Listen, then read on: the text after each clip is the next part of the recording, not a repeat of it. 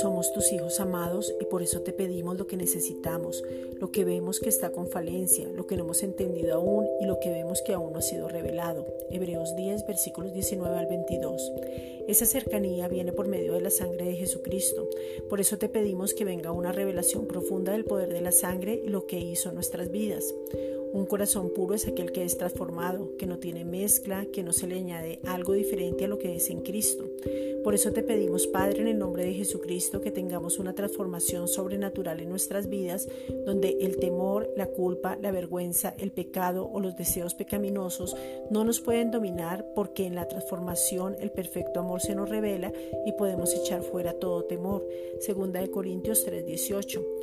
Te pedimos, Padre, en el nombre de Jesucristo, que tengamos revelación de la justicia, segunda de Corintios 5:21, y la conciencia de justicia para poder acercarnos con confianza, Efesios 6:14, porque entendemos que la sangre resolvió todas las cosas que teníamos en la debilidad de la carne, primera de Pedro 4:1, pero el poder nos da la capacidad para mantenernos y sobrenaturalmente hemos sido trasladados de reino, Colosenses 1:13.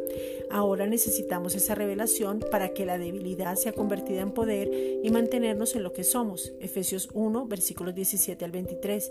No mirar a nada ni nadie más, no tener un falso amor, sino que venga una revelación del amor inagotable tuyo, Padre, y de estar completos en Cristo. Colosenses 4:12.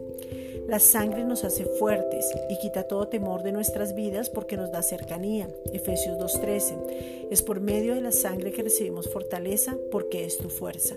Segunda de Timoteo 4:17. Gracias, Padre.